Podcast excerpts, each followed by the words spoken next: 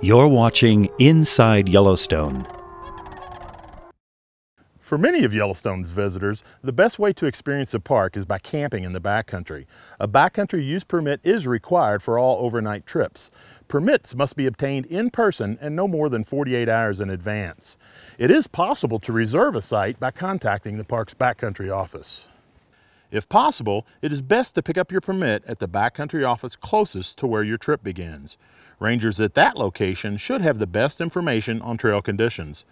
Be sure to ask about any restrictions and stream crossings that may affect your trip. Once you have received a permit and are on the trail, the adventure begins.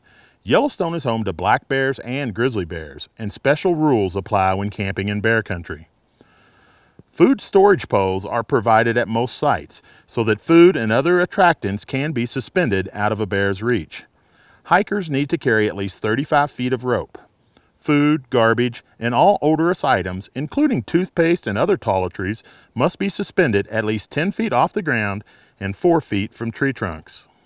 While campfires are allowed in some sites, it is best to cook using a camp stove. Strain food particles from dishwater and pack it out with your garbage. Dishwater should be scattered at least 100 yards from your tent site. Clothes worn while cooking should also be hung on the food storage pole. If possible, choose a spot for your tent that is at least 100 yards from the food storage pole and 100 yards from a water supply. I like to picture a triangle with 100 yards from pole to tent to water.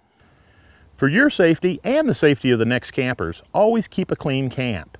Never leave food items unattended, even for a short period. Camping in Yellowstone's backcountry can be a wonderful experience if you stay alert and follow a few simple rules.